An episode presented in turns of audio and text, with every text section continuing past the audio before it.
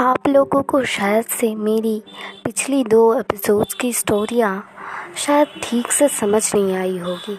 इस वजह से मैं इसके एक और एपिसोड लाई हूँ। इसमें मैं उस स्टोरी को आपको ध्यान से समझाऊँगी। आपको मैंने इस स्टोरी का सिर्फ़ ऊपर का हिस्सा ही बताया था। भीतर का हिस्सा कितना गहरा है और इतना ज़्यादा डरावना जो कि आप सोच के भी डर जाओगे। तो चलिए, बिना देरी के शुरू करते हैं। तो हमारी टिया असल में जब उस मीन मीन को मैसेज की थी, तब उसे ना कुछ टाइम बाद वो जो वीडियो कॉल हुई थी, उससे पहले और एक बार वीडियो कॉल हुई थी। उसी वीडियो कॉल में मीन मीन ने उसे कहा था कि मुझे तुम्हें नेक्ट देखना है, जो कि किसी भी गर्ल के लिए अनकम्फर्टेबली होगा फ़र्स्ट और ऊपर से वो तेरह साल की थी।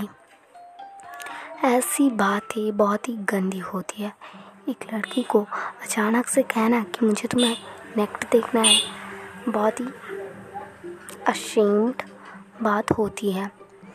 और ऐसी ही उसे कहने के बाद टिया को थोड़ा थोड़ा समझ में तो आ रहा था कि बॉय बिल्कुल भी अच्छा नहीं है।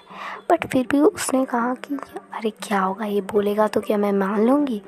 तो उसने कहा नो वे बट उसने कहा, मीन मीन ने कहा कि give me pic fast and fast और आई विल